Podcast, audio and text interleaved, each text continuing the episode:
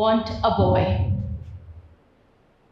This is a desire, a request, and desperation so often heard in my practice as an obstetrician to compel me to write about it. Tales of girls and mothers who lived to deliver a son. In my first year of MBBS, I was called to labor room by one of my seniors as a part of ragging, I suppose. Terrified me entered the labor room, wondering what kind of labor was I supposed to do here. It was a huge hall lined by two rows of beds on either side. On each bed there were two or three female patients in different stages of labor, sitting or lying uncomfortably beside each other. Shrill wails, cries and shoutings were filling the hall from every direction. A nurse ran past me to attend a lady in advanced stage of labor. She pulled her out of the bed and dragged her to a adjacent room which was equipped with labor table. The lady was in severe pain. She could not stand erect. She was supporting herself on her knees, leaning forward with legs wide open, pushing or pooping something. With much difficulty, she was placed on labor table where my senior attended her. And everybody started encouraging her. You can do it. Push it. Push with all your might. And the laboring patient held her breath, perspiring with exhaustion, pushed it hard. A tiny, pink, wet baby popped out in my senior's hand. She held it upside down and showed it to the mother and asked whether it's a boy or a girl. Mother narrowed her eyes, looked at it, but did not speak. The request came again, tell me whether it's a son or a daughter. She turned her face to the wall and no response. My senior got irritated. She asked that you have to tell whether it's a boy or a girl. Baby is getting cold. I have to cut the cord. Tell me whether it's a boy or a girl. But no success. Nurse slapped on her face to bring her to senses, but all in vain. Nurse rushed outside to call the attendants, and in a minute, a female attendant, around 50 years of age, was shoved inside the labor room and we all demanded, please announce the gender of the baby. The lady pulled her veil to shield her nose and face from the stench of amniotic fluid, urine, stool, looked around at the blood-soaked floor, soiled linen, wide open legs and merrily crying baby hung upside down in my senior's hands and spoke with bitter, low tone, Oh, it's a girl again. She was sent out, baby wrapped and secured in mother's arms. My senior started stitching perineal tear and telling me why it was so very important for them to acknowledge the sex of the baby before cutting the cord. Otherwise, they would disown their daughters. It was all surreal for me. And suddenly I realized instead of cradling the baby, she was smothering her newborn. I snatched the baby from her grip and checked the limp, blue, lifeless baby for pulse. It was beyond my grasp. But mother had no remorse on her face. It was her fourth daughter she was constantly abused physically and emotionally because of them. Even her daughters were neglected, unloved and uncared for. She could foresee their lifelong agony. This daughter was her flesh and blood. It was her responsibility to give her a respectable life, which she was not capable of. And hence the decision to release her from life. This was my first day in the labor room. And after a few years, I joined OBGYN as postgraduate resident and it was a routine. women wanting to live a life of self respect, bleeding to death, orphaning their daughters for one son.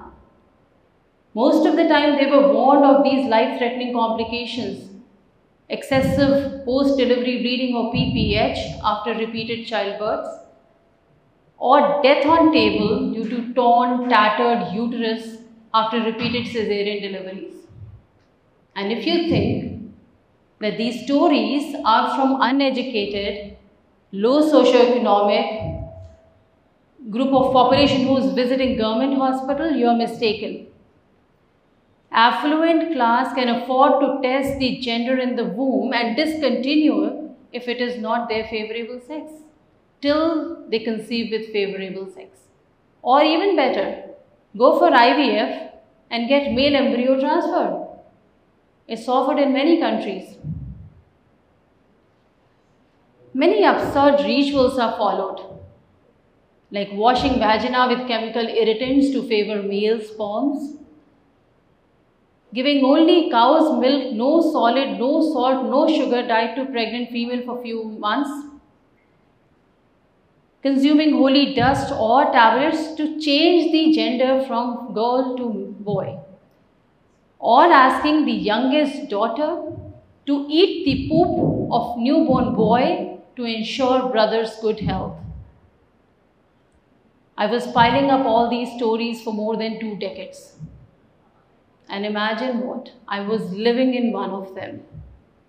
When I delivered my daughter at the age of 22 after completion of my MBBS, though I was not prepared for motherhood, but the change, transformation was instantaneous.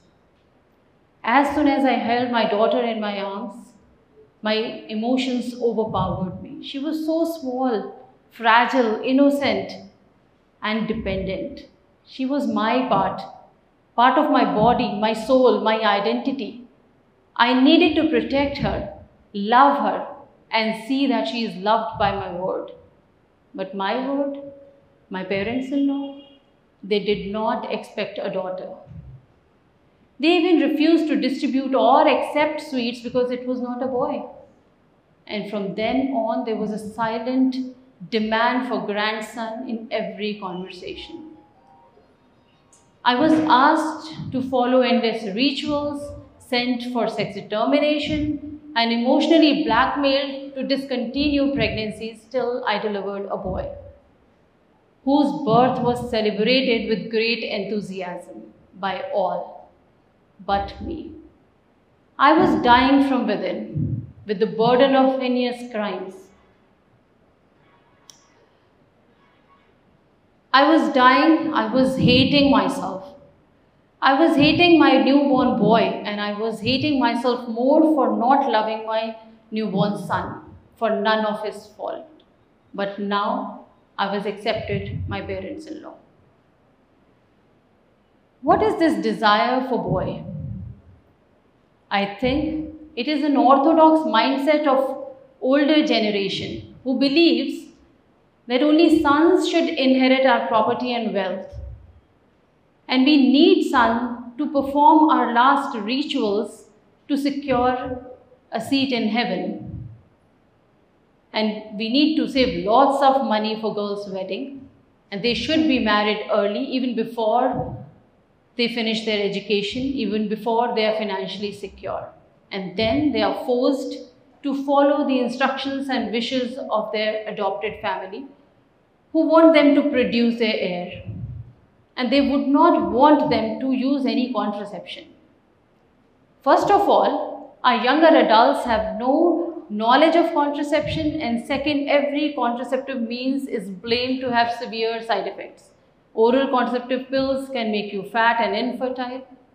Intrauterine device can perforate your intestines and permanent sterilization can weaken your body for life. Contraception discussion is forbidden. It is taboo in our family. We do not tell safe contraceptive methods to our young adults because it might give them implied consent to indulge in sexual activities. And if some wise couple sneaks out to seek medical advice from a doctor, they are disappointed because doctors cut from the same orthodox fabrics are themselves not convinced with the safety of contraceptive means. Is there any solution? Am I seeing a change with time? Yes, there is a pleasant change.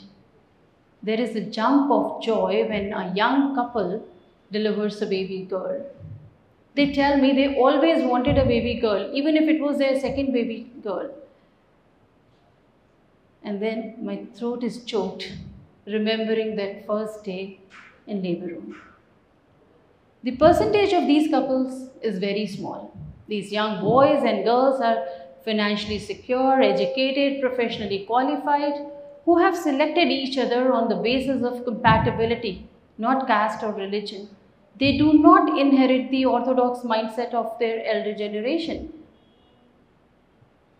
They think logically, they analyze every age old belief system.